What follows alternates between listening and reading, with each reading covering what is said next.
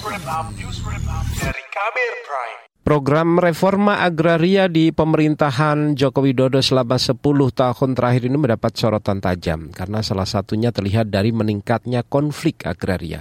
Apa yang terjadi dan seperti apa komitmen dari pemerintah kami hadirkan dalam laporan khas berikut ini yang disusun Safira Aurelia.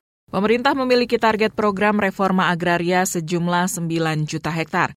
Ini tertuang dalam Rencana Pembangunan Jangka Menengah Nasional atau RPJMN 2020-2024. Target itu terdiri dari redistribusi tanah seluas 4,5 juta hektar dan legalisasi aset seluas 4,5 juta hektar.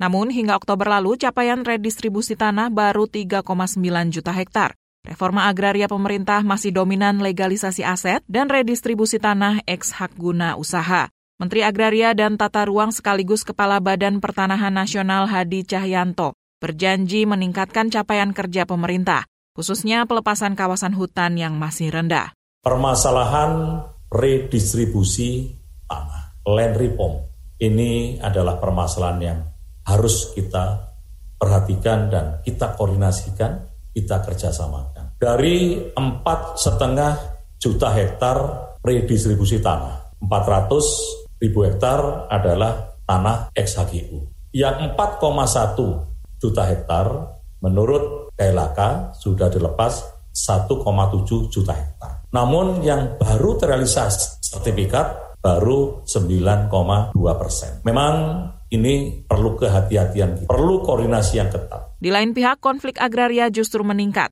Ini diakui Asisten Deputi Penataan Ruang dan Pertanahan di Kementerian Koordinator Perekonomian Marsia. Ia mengeklaim penyelesaian konflik agraria terus dilakukan pemerintah, salah satunya dengan membuat aturan soal penyelesaian konflik agraria. Aturan turunan ini merujuk Peraturan Presiden atau Perpres 62 tahun 2023 tentang percepatan pelaksanaan reforma agraria.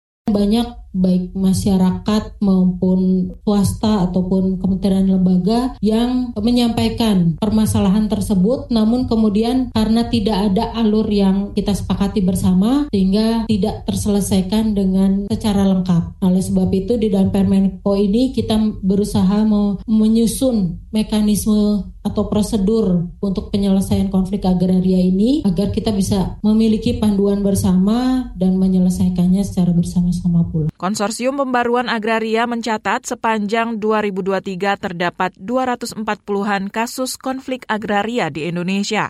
Ketaris Jenderal KPA Dewi Sartika mengatakan, dari 241 kejadian konflik agraria, kasus tertinggi terjadi pada sektor perkebunan dan agribisnis, disusul sektor properti. Konflik agraria tahun 2023 itu ada 241 kejadian konflik agraria sepanjang tahun dari mulai Januari sampai dengan akhir tahun Desember 2023. Terjadi peningkatan uh, yang cukup signifikan dibandingkan 2022.